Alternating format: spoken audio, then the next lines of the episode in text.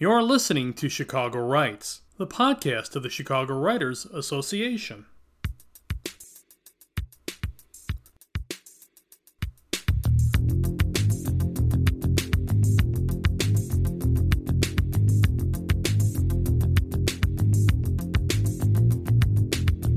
Congratulations to this year's Book of the Year award winners. The Book of the Year celebration social event will be held on January 20th, 2024 at the Tip Top Tap at the Warwick Allerton Hotel, 701 North Michigan Avenue in Chicago, Illinois. Visit chicagowrites.org under the contest tab for more details. And now, without further ado, my conversation with Mark Hutson. It was just a year ago that Mark Hutson was one of the CWA Book of the Year winners for his powerfully written book, So Costly a Sacrifice, which tells the true story of the cost paid by one family during the Second World War. Hutson, a U.S. Army veteran and former drill instructor, came across the story while researching the, the Sullivan brothers, five brothers from Waterloo, Iowa, who were among nearly 700 who died when the USS Juneau was torpedoed by Japanese forces at Guadalcanal in 1942. Mark knew one of the original band of brothers, medic Al Mampre, uh, who we'll talk about in just a moment. But uh, let me welcome you back to uh, Chicago Writes, brother. Thank you so much for having me. It's a real and, pleasure. Yeah, real pleasure. And, and, and, wish you a, uh, a very happy holiday. And likewise. Before we get into this great topic, which you and I both share uh, a passion and interest for. I wanted to know, as an author, if you've ever experienced any publishing scams. Well, actually, I mean, uh, I do get phone calls on occasion. Yeah. Uh, promising, you know, television time, you know, yep. for, you know, a, pay a fee. And uh, so I've had that. Uh, Those would be the ones. But I will say, uh, I, I had a call, oh, it was early 2022. Actually, had a, had a, had an email, and as I read the emails, uh, someone was interested in the rights to the book. I thought, oh, here's another scam. You know, you, you, get your hopes up. I mean, because you know, uh, you know, I'm not, you know, I'm not in the book business. The marketing, you know, it's not my forte. So, and know, a huge component of hope oh, viewed absolutely. in the idea of being an author, right? Absolutely. Yeah and so as i'm as i'm reading this this email it, it was saying well you know that uh, you know, well i'm a you know producer and director and we're interested in the rights to your book. You know would be would this be something that you would be interested in? And are you the owner of the rights? And and so as i read it you know again you know hopes are high and mm-hmm. you know i suppose in some way you know it's uh, have zero zero expectations and you can't be disappointed. And so i dialed uh, dialed up the number and, and had a conversation. Fortunately, quite honestly, for me, for the book, for the family, we signed a um, an option agreement in August of this year. Brilliant. That's brilliant. Absolutely. Um, I'm so happy for the family.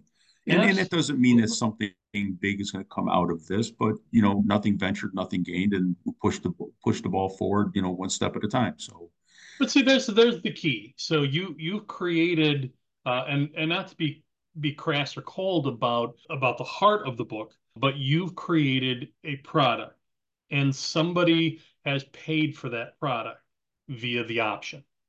Mm-hmm. Right. Yes. At no time did they ever ask you for any money. No, no, not at all. Uh, yeah. Absolutely not turned out, you know, so I used, you know, uh, Steve Barron, he's a lawyer in Chicago. He's actually associated with Chicago Writers. Uh, mm-hmm. He was gracious enough to work with me and, and, uh, you know, work through the, you know, all the, the legalese, I suppose, of the kind, because again, you know, I have, uh, again, no experience whatsoever with this. And so he guided me through the process and, you know, we were able to get something, uh, something, uh, written and signed uh, in August. So they have essentially they have a year to kind of figure out what they want to do with it. So, two weeks ago, I received this email. I'm Alexa Rodriguez, a brand development specialist representing EC Publishing Company, prestigious Florida-based literary agent. I received a recommendation letter from my client a few months back requesting information about your book for a potential acquisition author. I've got I've got a number of books in print, by the way. So a book, hmm. what is it? I and my role involves advocating for exception uh, exceptionally talented uh, uh, talented authors, and I'm I'm eager to present your remarkable works to established publishers and filmmakers globally. My primary goal is to secure a contract for you operating within a commission based framework, uh, which sounds wonderful, right? For domestic contracts, my commission mm-hmm. can be as high as 12%. To achieve this, I am uh, I aim to ensure that your work aligns with the preferences of traditional publishers and influential figures in the in the film industry. That's the hook. This uh, this strategic approach minimizes the the potential for re- for rejection and materials, saving us valuable time and effort. I would appreciate the opportunity to delve deeper into your into your uh, your vision and access how our aspirations align with your current book and any future projects you may have in mind. Uh, then she adds, important as a commission-based literary agent, my compensation is contingent upon your book securing a contract with major publishing houses, Hollywood film production companies, or prominent bookstores it was the prominent bookstores that really drove my skepticism. Hmm. So on this program, I try to focus on marketing and promotion strategies for authors, which falls on most authors. Even for many who are signed, you you'll know this can agree with this, Mark. Even for many signed to a major publisher, that you're still responsible Mm-hmm. Uh, likely for the lions the lion's share of of the promotion uh, and and even the big houses don't really promote small or new authors to any degree like they do their their big time anchor authors which is becoming also becoming kind of a uh, a short shrift um, uh, proposition. Agents uh, are not promoters, they are sellers. You, have to do the legwork, so to speak, and it can be a daunting slog. And, it, and wouldn't it be nice if you could pay someone to get that done? It, it would be wonderful. Uh, bottom Absolutely. line, you can't. Uh, you and and only you are, are the best person to represent your work. So I looked into EC Publishing LLC. Uh, I looked them up at the Better Business uh, Bureau bbb.org, where you can find probably a lot of these a lot of these uh, potential scams. And there were a number of complaints against the company, like this one. They was, and I'm I'm reading the email exactly as it was written. They was supposed to help me publish my book. When I give the company the materials, they never call. I feel they stealing my stuff. I contracted Dorrance Publishing. They claim that if they if they steal your material, meaning steal, if they, if they steal your material, we will come after them as well. I want my book back and my money back as well. First of all, I, I have written some sloppy emails, so uh, I, I I probably shouldn't take this person to task too much, but I, I'm also kind of seeing that there's a lack of knowledge, both about writing and about the industry, a, a certain naivete that these uh, that these scam artists can exploit uh, in a heartbeat. I, would love your your yeah. a little bit, bud.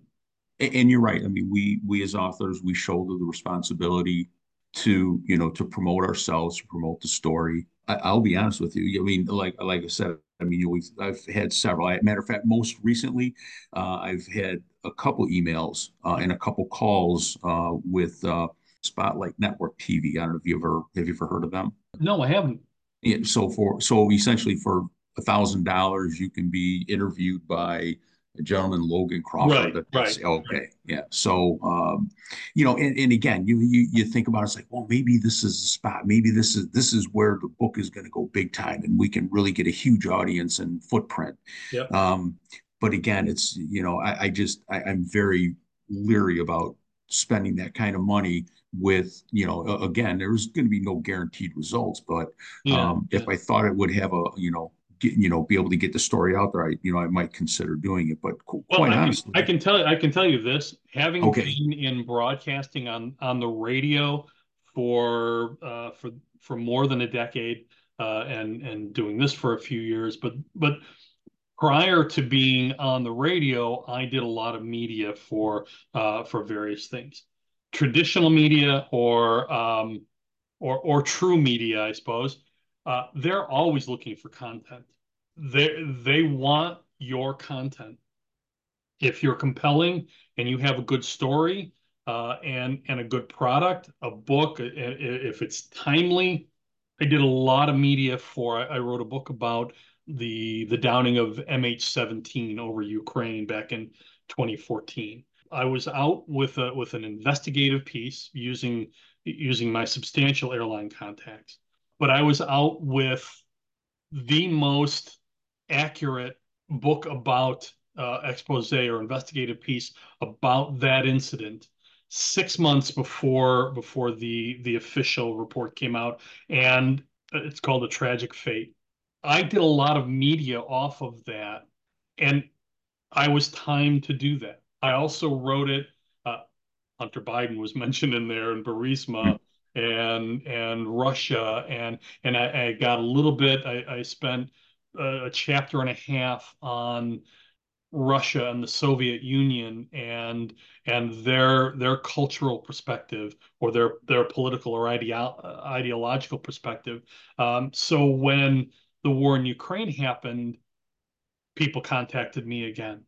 The cautionary there is if you have a book that's timely and or you can you can offer it for those timely moments then you'll always find an audience and you should never ever have to pay for legitimate media.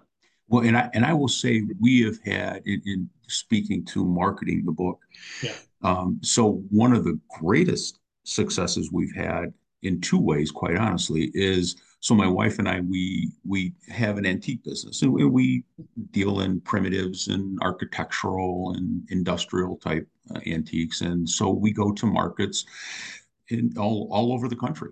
Certainly when we when we do these shows uh, i set up a little i have a table i have posters of the family i you know and i and and i sell the book um, and it's quite honest it has it has done very well for us Yeah. very well for us. Yeah. And and so that that's one success. The other is some of these markets we do two and three times a year. So when we return people come back that have read the book and most of them speak about how the book and the story evoke such emotion in in them that even cause them to to go ahead and and look into their uh, their family's history within the military. So you know, it's and and that to me is a success as well. I'm not going to spend a great deal of time mm-hmm. in this because we we've got we've got some some other important stuff we got to get to here. The, there there are some scam alert uh, sites for writers uh, that I'll post in the notes below. Facebook.com has a writer beware site, and uh, the sfwa.org has a has other resources for authors called Writers Beware. Um, and uh, and they actually wrote a, a, a special warning about fake literary scams, and I'll read just a little bit of that, mm. give people a little bit of uh, on on this. The past few years have seen a rise in particularly pernicious fraud, scammers posing as literary agents and agencies. By the way, an agent will never ever cold call you or cold email you. They're hard enough to get a hold of on their own, as you as you can attest to, Mark and agencies in order to trick writers into paying for expensive and often fraudulent services. They also they also do this. Fans of George Noory Coast to Coast overnight will uh, will may may recognize this strategy. These long-winded, multi-segmented explanations about I don't know they they they met an alien, but they but it, it takes them forever to get to that point, right? What they're doing is degrading your natural sense of skepticism by investing you in the story. And by doing that, you're more apt to to accept the the story in its in its totality. It's uh, it's a little sneaky, uh, sure. but but that's but that's what they were doing. And and and this is this is what happened when I got a phone call from this Alexa Rodriguez at EC Publishing she was reading off a script and I was in the car and, and, and as I was as I was telling her you, you need to get to the cut to the chase, get to the point, she just kept going with her yes. with her spiel. Yes. She was yes. she was trying to sort of numb my brain into acceptance. Or there's also the time investment. I've listened to you for an hour. Yes it, I, am sort of invested. Invested in you, and I'm invested in my own time and it's funny you should say that because yeah. when I, I, spoke about the about the Spotlight Network, that's exactly I got when I had the call, uh, exactly yeah. the same thing that this gentleman did, and and I just kept wanting to say, just I just want to interrupt him, say, give me the punchline. How how much? That's right. it's like yeah. just cut cut to the chase. How much? How much? How much? That's right. But but there really is no um there is no bottom line uh because that it's it's more of a uh, of an infinite well. How willing are you to write the checks? And then the more checks you write, then you, you feel that you're more invested and they they they have they have a, a way of str uh, stringing you along for that. Based overseas, primarily in the Philippines, these scams employ spoofed phone numbers and false addresses to convince authors that they are located in the U.S. or, or Canada. When I Googled the address of EC Publishing, comes up as a parking lot in front mm. of hmm. a school in Florida. Oh, uh, they claim to work on commission, no upfront fees, yet somehow you will always have to pay for something in order for publishers to work with you, editing, social media, marketing campaign, what have you. Uh, you you may be referred to a separate company for delivery of these services, but in reality, it's all one operation, and the agency is just up front. They finish up here with uh, out of the blue uh, solicitation related to publishing or agent representation should be tr treated with caution. And uh, I added parenthetically, uh, and a huge degree of skepticism. And, and then my final note on this, a reputable agent will never call you about your book, uh, as we said just a moment ago, and they will never ask you for money or a so-called good faith investment or charge for representing you. It's a scam. Kind of like the IRS calling you for money. Yes, yes, exactly, exactly. Don't wait to secure your spot for Let's Just Write, Chicago's Writers Conference at the luxurious Warwick Allerton Hotel, 701 North Michigan Avenue, along Chicago's Magnificent Mile, March 22nd, 2024 through March 24th, 2024. Come join us on Friday evening, March 22nd, for a welcome reception, including hors d'oeuvres, cocktails, and conversation, and our exclusive CWA live lit event. The CWA block of rooms reserved for the conference is at the incredible rate of $129 per night, but rooms are limited and will go fast. Then, join two days of presentations, workshops, panels, pitch sessions, masterclasses, and more. Your registration fee includes the Friday event, breakfast both days, one lunch, and banquet dinner on Saturday night at the hotel. Visit ChicagoWrites.org for more information and to meet our growing list of speakers and industry professionals. Registration for the Let's Just Write Chicago Writers Conference will close on March 15, 2024, but this conference sold out in 2023, so don't delay. Let's Just Write, Chicago's Writers Conference, critically acclaimed and world renowned. Visit the events page at chicagowrites.org. Okay, now, now to the good stuff, Mr. Hutson. Uh, we share a common interest in the Second World War history, particularly uh, about the band of brothers, uh, a well chronicled uh, unit history of the Second World War. We spoke about a common uh, interest in that uh, in that story.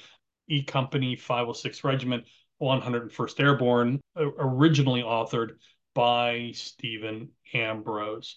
I've been to the Easy Company foxholes in the Bois Jacques overlooking Foy, just outside of Bastogne, uh, which they, which is a beautiful, beautiful town, by the way. Uh, yes. Uh, which they assaulted under enemy fire.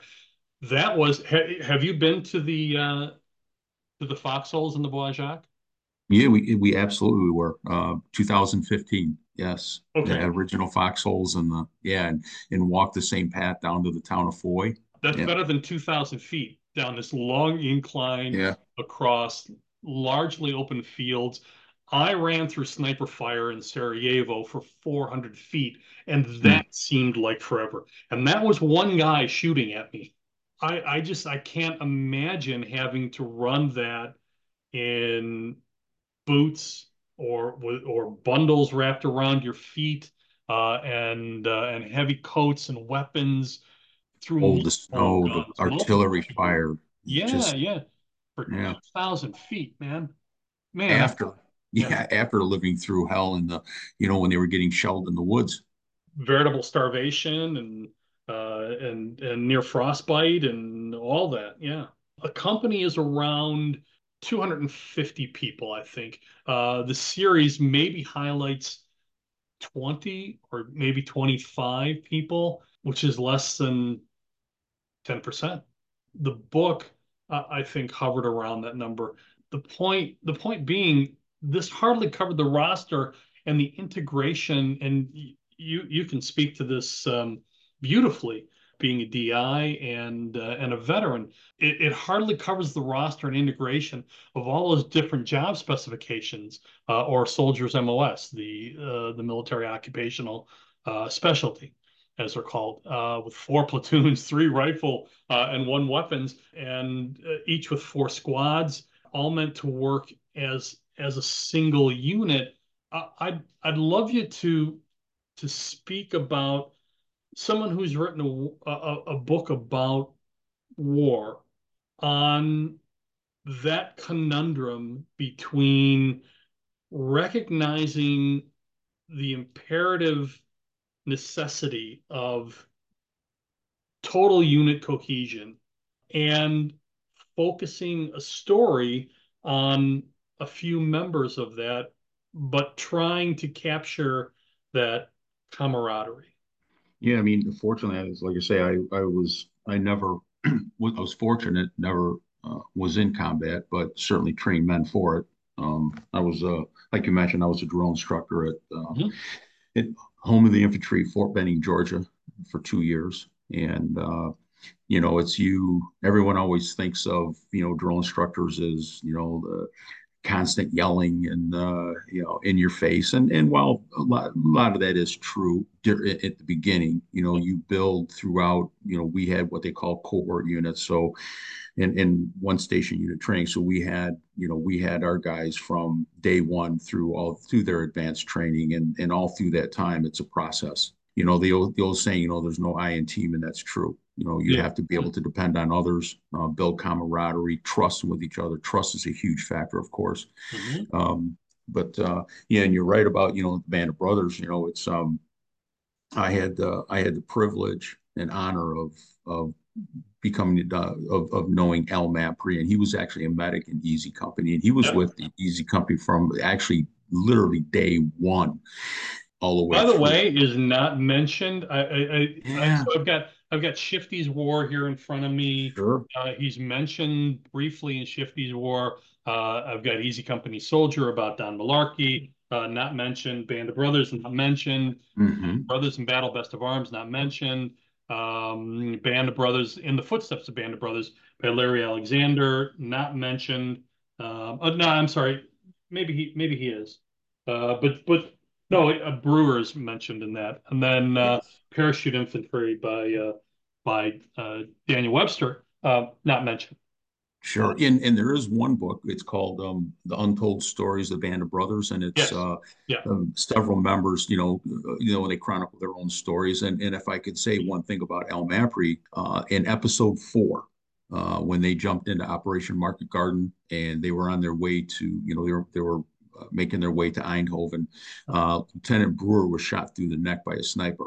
Al Mampre is the medic that saved his life. You, so Al was not mentioned. Um, another gentleman, and now I had the privilege of meeting Al and a couple other members, um, Doc Pepping, who was uh, another medic in Easy, and uh, Bradford Freeman. Now Bradford, he he he was the last surviving member of Easy Company. He passed away in July of of unfortunately last year of uh, yeah. yeah 2022.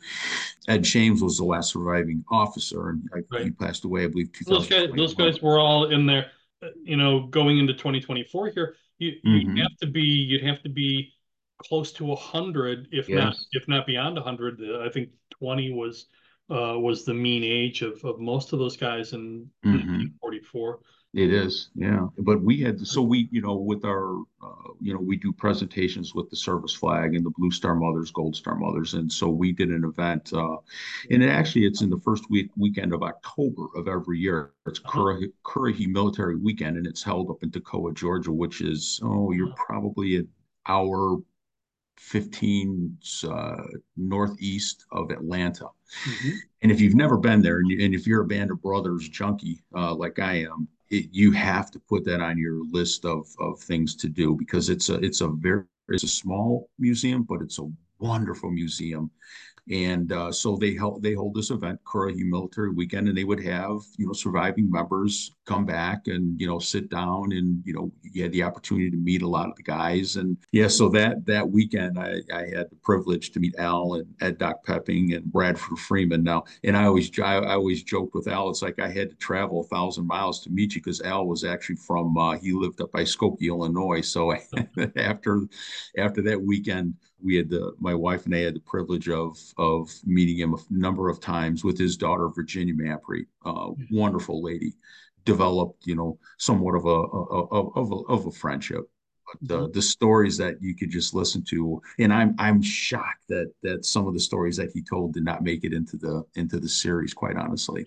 Yeah, yeah. so so people probably recognize a, a key key scene in which a medic runs up to to Brewer during the Eindhoven um, episode, mm-hmm. where where Brewer is shot through the neck uh, in in the road, and a medic runs up and is immediately shot in the uh, uh in the leg, uh, which is what happened to uh, Al. Right. Exactly. Yes, it's exactly right. He he remember he so he was he would tell me he was you know he was laying next to Lieutenant Brewer and he had a, a he had, he had given him a, a, like like an IV and it was a glass bottle and he and he yeah. would say that he, he would hear you know a sound that sounded it sounded like glass shattering but it obviously it wasn't it was the bullets that were whizzing by whizzing by his right. head he seemed rather rather jovial or or or very well adjusted maybe better adjusted than than a lot of his comrades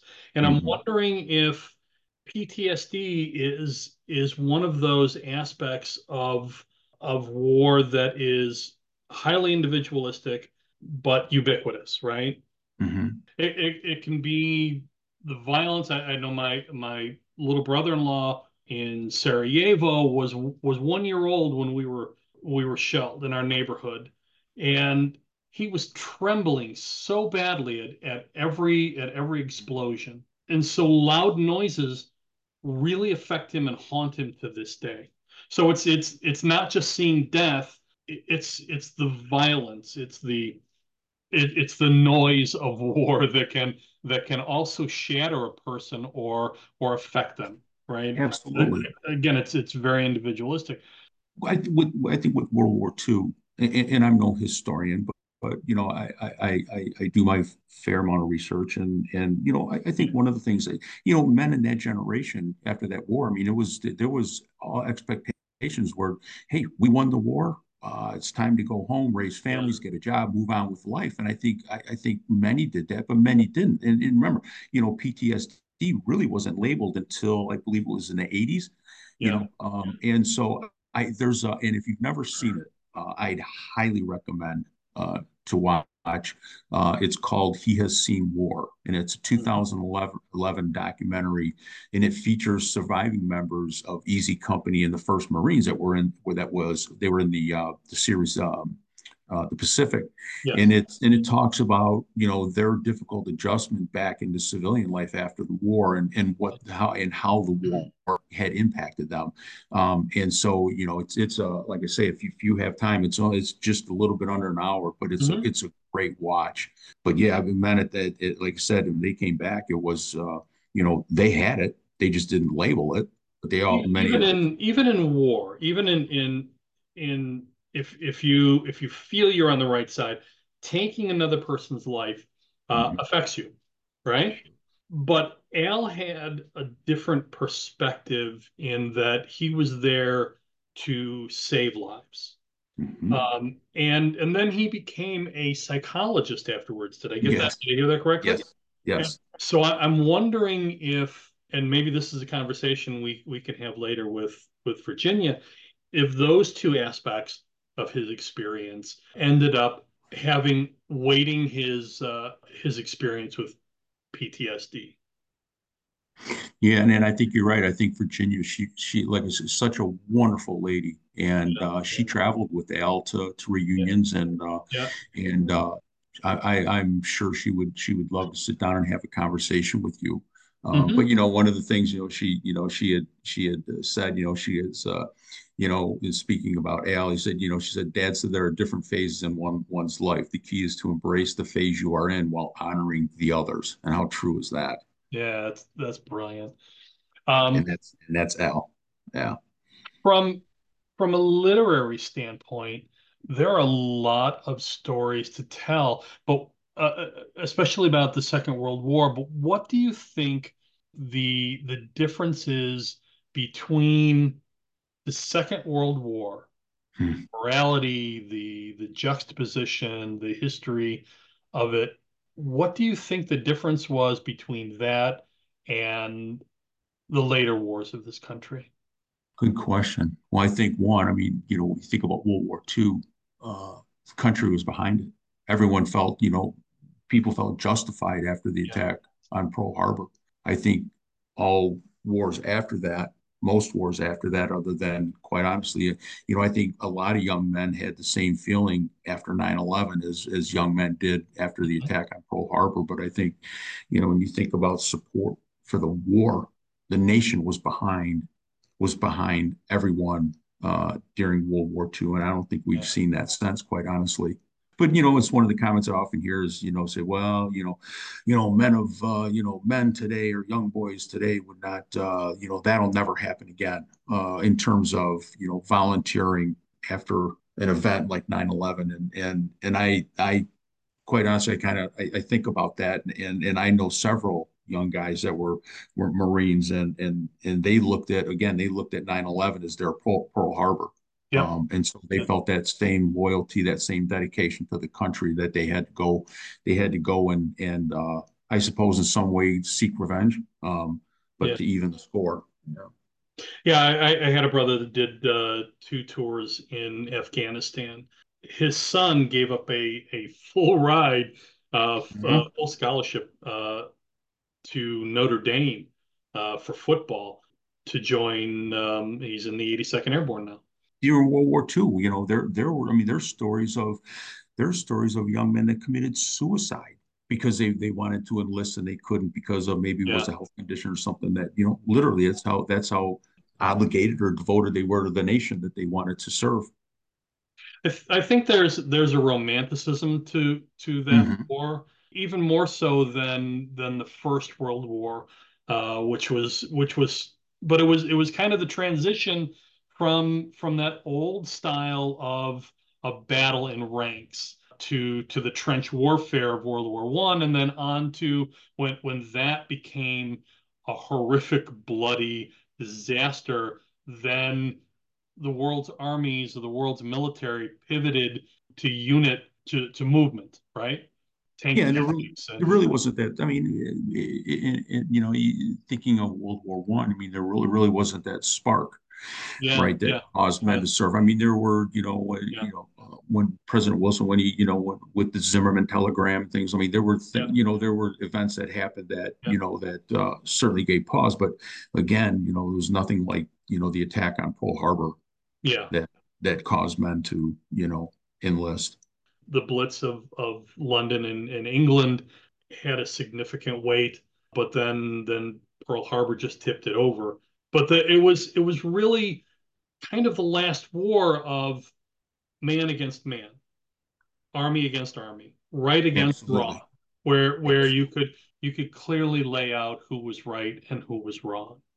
Anybody can get down get can get down in the weeds and and pick that apart but by and large it was it was good against bad there's a moralistic righteousness in that and and a, and, and hmm. romantic righteous, righteousness in that. Would you agree with that? Oh absolutely. Yes absolutely. So we just lost the final members of the band and band of brothers uh, here over the last several years. We, we spoke about Al Mampre and uh, and some of the other the other folks. Ed Shames, I have have his book on the shelf, which is a, which is a great book, by the way. So where does one begin researching the stories of these men in their in their absence or in their memory? Um, do you begin with family, military records, newspapers, diaries, libraries? Where where where does one begin if if they if they want to tell that story or if they have a story to tell? Without getting like you know too deep into the weeds, you know, certainly one easy way to do it is to watch the series because I mean a lot yeah, of yeah. what they you know of what they portrayed you know was factual um and just like the upcoming yeah. uh you know masters of the air you know you know from what you know uh, with tom hanks and spielberg i mean that's one of the you know points that they wanted to to to you know impress on was the fact that you know yes i mean it is tv uh, but uh, again, I mean, it's uh, they they talked with you know, especially the Band of Brothers, because at that time, you know, this was 2001, and they had started, you know, they had started researching this, you know, several years beforehand. Mm-hmm. Um, so they had members of Easy Company, several members, officers, and enlisted to you know to sit down and document their stories. Um, and same thing with the Pacific. Yeah, I mean, you can go like even you know researching you know the book that I wrote you know so costly a sacrifice it's you mm-hmm. know you know to tell the story you have to get deep into the weeds absolutely deep yeah. into the weeds and that and that and that goes to that speaks to uh, the National Archives, that speaks to presidential libraries. Quite honestly, there's had been several occasions where um, just reading old news articles and and tracing family, uh, you know, families that I was able to connect with, you know, family members that you know mm-hmm. that that they were you know serving in the war so it, that was just, and that was really that was really important for so costly a sacrifice because everyone in that immediate family had passed on either either in the war or yes. or of, of old age so you were talking with sons and daughters and grandkids or or, or what have you weren't you yeah, so I mean, several things, and, and, and to me, it's you know, well, I think for every book, especially nonfiction, you know, it's all about credibility. Um, I, I, I, there was a gentleman that, you know, I told him I was writing a book, and he had, and he said, "Oh, my father wrote a book. You have to read it." And he was a World War II veteran, mm-hmm. and uh, said, "Oh, this is a fantastic book," and uh, and so he sent me a copy. And in the very first paragraph, uh, he had made the statement, uh, you know, um, I'm kind of paraphrasing, but uh, mm-hmm. you know, it was the worst day in American history, December seventh, 1942. and so you know it, it, right off the bat it's like okay someone didn't uh, someone did not edit the story and you know yeah. but again it yeah. you know it just it, it speaks to credibility so that was you know that's um in, in you know in so-called sacrifice yes i talked to essentially boyd the one the son who came home uh, i talked to his son randy eldon uh, eldon was too young to serve uh, mm-hmm. and I talked to his daughter and, and granddaughter. Uh, there was another lady she was uh, somewhat of a historian and, and, and teacher out in uh, in Tremont, yeah. and uh, so I had the privilege of of you know working with her, and she actually sent me tapes back in I want to say it was around 2000. One of the daughters of Elbin Gunda, um, she was still living, and they sat down and did several you know, uh, cassette tape, you know, on the old cassette tapes, interviews with her. So I had that mm-hmm. to pull from as well. So, and then again, you know, National Archives, President Roosevelt and his, uh, I went to his his library in Hyde Park, New York, and he actually had, of all things, he had a small folder of the Borgstrom family uh, in his library. So wow. it's just it's yeah, I was you know very fortunate, but you know you have to just you know it's a lot of lot of research. You know you come to dead ends. Um, but you just can't let that discourage you. And uh, and I didn't. So puzzles and fragments. Yes, absolutely. Puzzle pieces and fragments. Yes, yes. Speaking of fragments, you know, one one little story is is the fact that I, I linked up with a uh, essentially a uh, father son team, and they're kind of hobby and hobbyist historians of the 506 bombardment group over in uh, and they live near Shipdham, England. And so I got a hold of them. They were very helpful with the history history of the unit, and uh, and it just so happens they would give when when when gentlemen would come back members of you know that that served that shipped them they would come back on occasion. They would uh, you know kind of see what's left and reminisce a little bit about their time during world war ii and mm-hmm. and uh, one of the guys that actually returned was a gentleman. He was on the the uh, what they called the crash crew the day that Rolon's plane went down he was at he was actually the first guy on site of that crash. And so he knew exactly where it was. And speaking of fragments, this father and son team actually went and they excavated a little bit and they dug up several fragments of uh, Rolon's plane that I was uh, that I will give back to the family. So a nice, you know, nice keepsake. In the book, you gave an astounding statistic.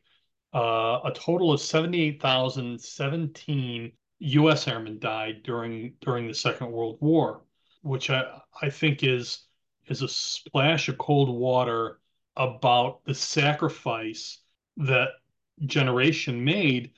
Oh, it's an incredible, uh, uh, unbelievable st- statistics, and I suppose yeah. to kind of put it into, you know, uh, context, you know, um, and I don't know, don't know the exact number, but the Marines all through World War II, from Guadalcanal to, um, you know, to Okinawa, um, to you know um, Iwo Jima, to, uh, Tarawa, uh, lost eighteen thousand men.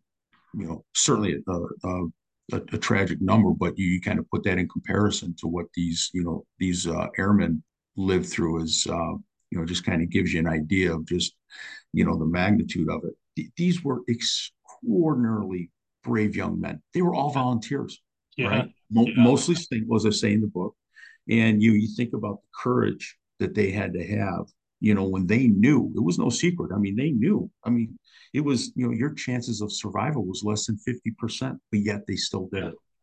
If you're if you were shot down, you were you were you were mm. lucky, lucky if you were captured.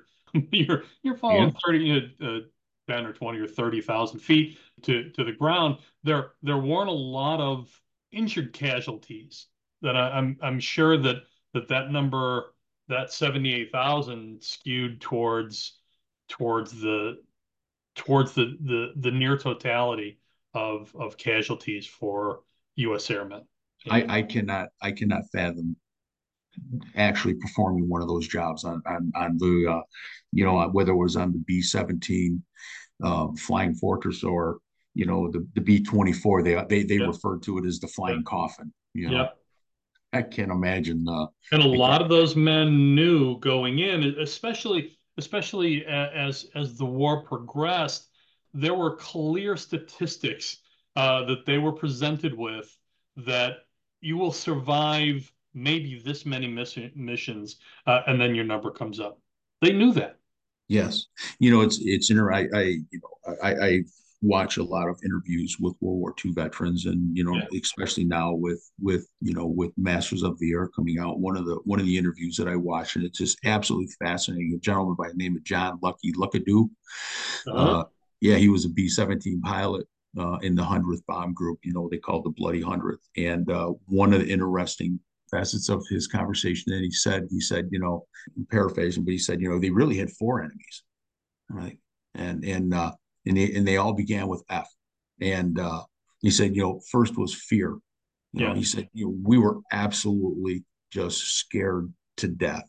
Uh, and those that didn't admit it, um, every one of them to a T was scared to death, but they yeah. still did it. The second F was fighters, you know, because you know German, you know, they had they had, they had already been fighting the war for quite some time before we got involved, and you know, so they were well trained, well trained and well equipped.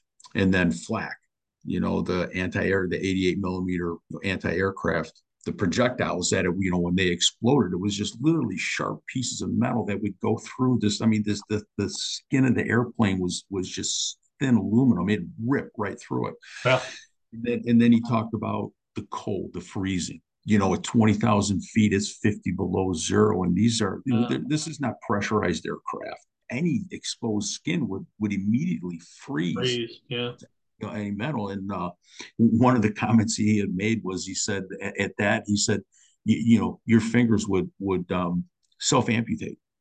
Yeah, because you know it, because it was just that cold.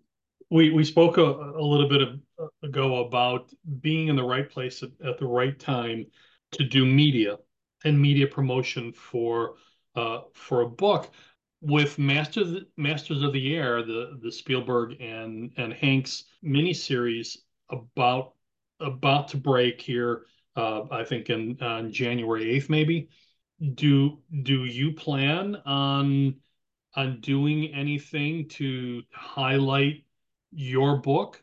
I, I would add this caveat that it wouldn't be exploitation because your book is incredibly important to the subject and incredibly illuminating, not just for the um, uh, for for the statistic, the seventy eight thousand that that we, we we spoke about, but it would seem to me to be a, a great addendum to to the series. Yeah, I, I haven't haven't necessarily planned anything like that yet. Um, the series actually going to come out the 26th on I think it's Apple Apple TV. Okay, yeah. Um, you know, uh, you know, it, it does speak in some ways, you know, because one of the sons that was lost, he was a tail gunner on a on a B twenty four. Yeah. Um, you know, I, I, suppose in some ways you think of the the magnitude of loss with um, bombardment squadrons uh, and airmen. You think about the magnitude of loss with one family you know, four of their five sons in less than six months. Yeah, I haven't uh, haven't thought about that quite honestly uh, in, depth, but um, you know, I always say, you know, any opportunity to share the story about about the family, you know, I I, I relish any opportunity. You, you said you you you received an option for uh, for the story uh, for yes. your book, so costly a sacrifice. Do you have a, a sense that that movie uh, or that series will will get made? I've been in uh, just you know a little correspondence with the yeah. with the film with the filmmaker. Um, okay. And unfortunately, he said I you know, we just had correspondence a couple a few weeks ago. He said the director had had some health issues, so okay. it's it you know it slowed it down just a little bit. Uh, and of course, my timeline is so much more on a rapid pace than theirs. Yeah. You know, I want you know I'm I'm anxious I'm anxious to see what they're gonna what they're going to do with it. And, and in the contract, they have to let us know what they're going to do with it um, because I want the story, it, you know, it, it must be as close to uh, as the book as, as possible because I mean, it, it, everything I've done all their research, quite honestly. Is, yeah, it, well, is it a documentary or would it be, would it be a, a feature? That, yeah, that, that I'm not sure of yet. Yeah. Okay. They haven't, they haven't let me know what, uh, what the exact, what, what their exact plans are for yet. They just wanted to take you off the market and protect mm-hmm. themselves. Yes.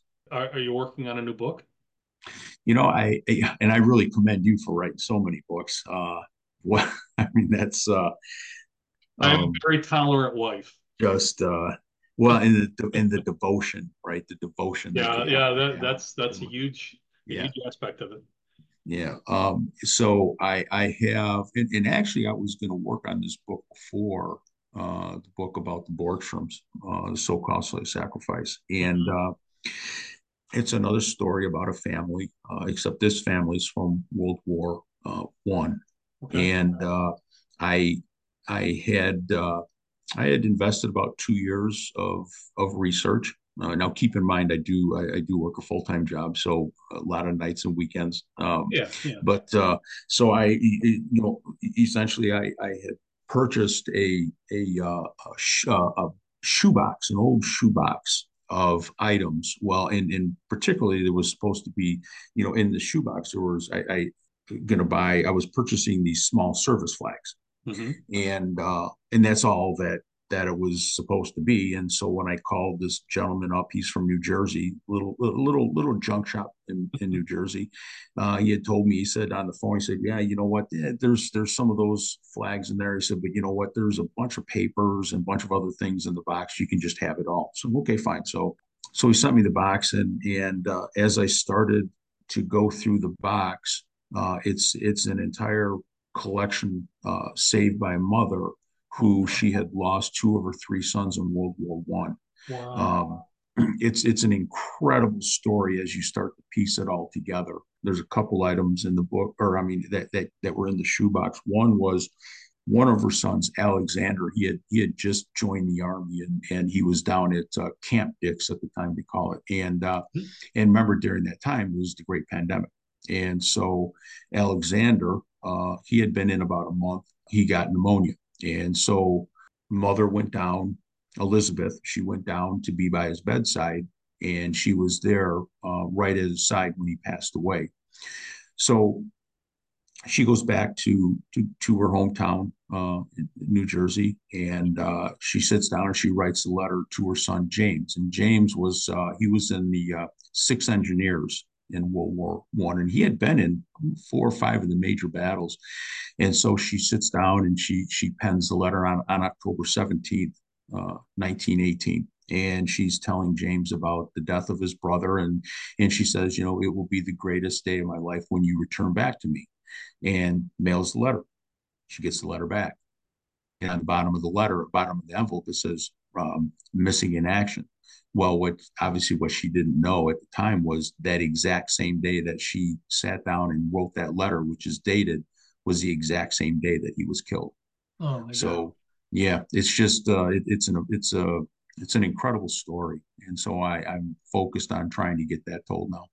What James so James was killed in action, and they brought him they brought his uh, remains back, and he's he's actually buried at Arlington National Cemetery. Okay, and uh, one of the pieces that's uh, that was in the shoebox.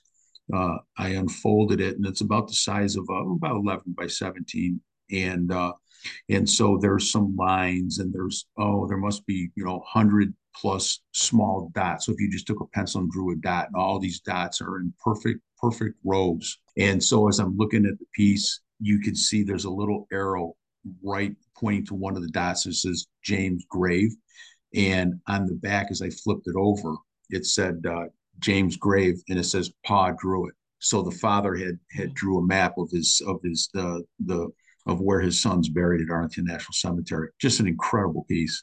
See, all all that is is a family treasure, mm-hmm. um, and it's the story of a family, a, a tragic story of a family, but there's so much there's so much life and uh, and passion and poignance in those uh, in those little artifacts that tell a story or that hint at a much greater story that I can't I I just can't understand for the life of me why people aren't writing these books constantly. And and so good on you man for one of the threads that I thought you know just like you know with with so costly sacrifice with all the research papers that i have with all the with all the uh, documentation that i that i that i you know have from the national archives and from president roosevelt's you know his presidential library from the fragments of the plane, uh, plane in england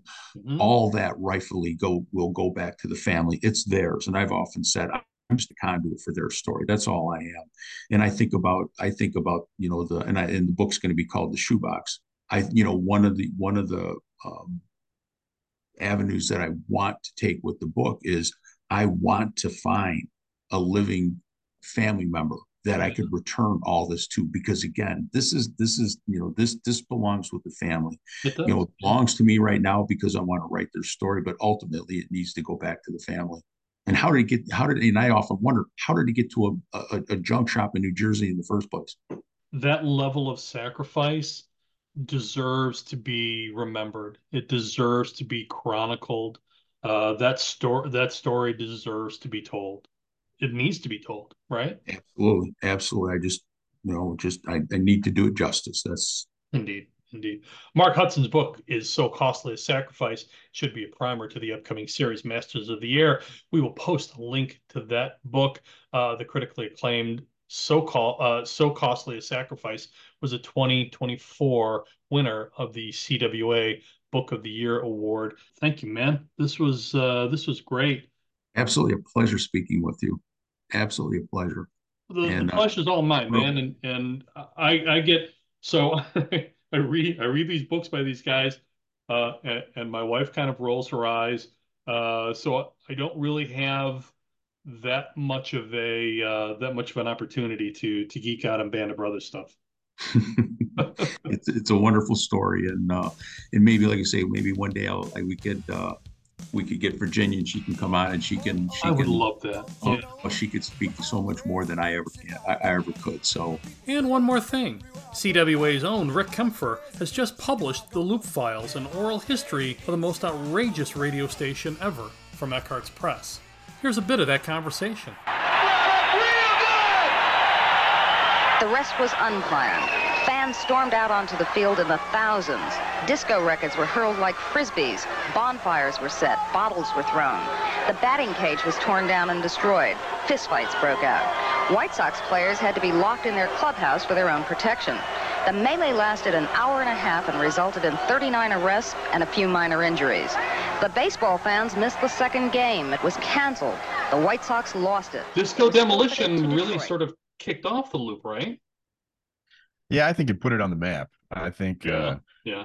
I mean it was uh obviously on the map before that or people wouldn't have all come to disco demolition, but Yeah. um, it was uh, like a bubbling of culture underneath the surface of, you know, people like us who were you know, teenagers or Mhm. uh, young adults at the time. Um, we didn't really have a voice on the radio yeah. that was to us, and that radio station did it. I mean, they they uh, grabbed us and they gave us what we wanted, and and we're still loyal to them to this day. You know, Mhm. fifty years later. We're talking about the Loop Files, the oral history of the most outrageous uh, station ever from uh, from Eckhartz Press. Outrageous, maybe groundbreaking, breaking, definitely. Um, Yeah. Dozens of great photographs in this book, man. Um, it's almost encyclopedic in scope. Yes, thank you. I, if if that's a compliment, I'll take Yeah. it. yeah yeah no it, it it truly is you know a, a lot of books especially a lot of books like this that are con- sort of compendiums or even oral histories leave a lot of questions right or or can inspire a lot of questions this didn't leave me wanting anything after i was done with it my favorite part of writing this was reconnecting with all my old colleagues and friends and uh and reminiscing um and it really is Yeah. a uh, a nostalgic trip down memory lane um and chicago um you know our radio stars were our stars mm-hmm. and we were just blessed to have you know some of the best talent uh in the country here. And and at the loop we had i call it the 1927 yankees of radio all working at the same station at the same time. Yeah. Uh you know you walk it down the hallway and you're you're you're bumping into hall of famers left and right. I'm lucky in the in one regard and that is i've been a media writer for 30 years and so I have been interviewing all of these people, and some of these interviews are, you know, 15, 20 years old, some, Yeah. you know, posts that I'm taking. But I figure we're talking about something that happened before that. So, I mean, Mhm. their the memories were pretty sharp about what happened. Mhm. Um, so I was lucky. I'd all, and plus, I also knew all of them personally because I worked there myself for Mhm. seven years. So um, all the biggest names, I I know them all. I can call, I pick up the phone and call them, uh, interview them, talk to them, and I, and I knew what questions to ask because I was there and I saw what happened. You've you've compiled this over the years and then but there's there's a real narrative story to to this. There's there's a narrative arc that follows the trajectory of of a dramatic story right? Sort of sort of the rise and peak and and kind of the internal battles and internal dramas and external pressures and all those things. So it's it's not just a dull read. It's not just it's not just people saying this happened on this date this happened on that date this there's there's a definite momentum to the story. And then at the end we're we're kind of a little bit brokenhearted at at the at the dissolution of or the end of an era. Did did you have to massage that that narrative arc? Did it was it natural? How did how did you you sort of put that in the in this narrative To tell you the truth, Bill, I didn't realize that it was such a, a story arc when I started this project. You know, Really? I knew that it was gone and I knew Uh-huh. that there was a demise and everything. Uh, what I did is I what I asked people to just tell me their stories, tell me their best stories. I didn't Mhm. really, I wasn't trying to write it, you know, uh, as a history as as a as much as I wanted an accumulation of some of the No. great stories that happened. And once I started putting them into a uh, a timeline, I saw the arc myself. I was like, wow, okay, so we're all one big happy family. Everything's going great. Uh, you know, we're the biggest radio station in the world. And then, you know, you get too big and and each each show starts getting a little uh jealous of the others and Yeah. little you know uh disputes start uh festering and and just it just natural it's a natural uh story arc as you mentioned There's definitely some personality lessons and stories here. Um, the Stephen Gary breakup, uh, you talk, which which I, I thought you kind of revealed something very important here. But I'm going to hold that for for a little bit later, and we're going to concentrate on putting a book of of this scope together. So, on an earlier episode of Chicago Writes, we had on Nora Neus, who's the author of uh, 24 Hours in Charlottesville, an oral history of the stand against white supremacy, uh, an important book. And in that, we talked about a proper uh, oral, uh, how, how to construct a proper oral history. Uh, you've obviously been collecting these stories for many years. What was the, the catalyst for finally pulling the trigger to get this done? Uh, there were really two things. One was uh kevin matthews contacted me about two two years ago and he wanted to do a film about uh, the history of uh, his show his band and uh sent me you know video clips um, that i uh, directed and put into a, a narrative form. And while i was doing it larry wert the the general manager of the loop uh, in in my later years there Mm-hmm. told me that he was working on this documentary and i realized that i had all this stuff already uh, accumulated Yeah. and all i needed was to you know check back with some of the big players like i you know had a long conversation with Mhm. jonathon brandmeier and you know you'll, you'll you'll see some of this stuff in the book Yep. that i put it all together and my co-publisher dave stern said to me, you know, hey, dummy, you know, nobody can write this book but you. You're, you're the one that knows all these people. You're the one that has all these contacts. This is a story people care about. They want to read about it. And why haven't you done it yet? You own a publishing company, you moron. Uh, basically, that was that was how he put it. And uh, so that's when I started putting it together into a book form. the magic in this book is that it really describes an era which has come and gone, but is hardly forgotten. Yeah, I think that's a nice way of putting it. Thank you, Bill. Yeah, yeah. Rick Kaempfer is one of those quiet authors who comes out of the shadows, always with a hell of a story. His latest book belongs among the finest annals of Chicago history. As a co-partner with David Stern Eckhartz Press, is Chicago's hometown publisher, especially for a comprehensive effort to, to chronicle Chicago media and personalities. Add to that a great list, which includes the late great Chet Coppock, Bill Evans, and John Records Landecker, uh, the Loop Files, an oral history of the most outrageous radio station ever. And my sincere thanks to Mark Hutson and Rick Kaempfer, and to all of you who listened. A link to my Playtime Playcast full conversations with my guests are also in the notes below. Our theme song, Midnight Ride, from Dino Olovchich, is available on Spotify, just like this program. The Chicago Writers Association is a 501c3 charitable organization. A membership is just $25 per year and makes a great gift any time of the year. Unlock a wealth of author and writer resources by visiting chicagowrites.org. Here's to a fruitful 2024 for all of the writers out there. For Chicago Writes, I'm W.C. Turck.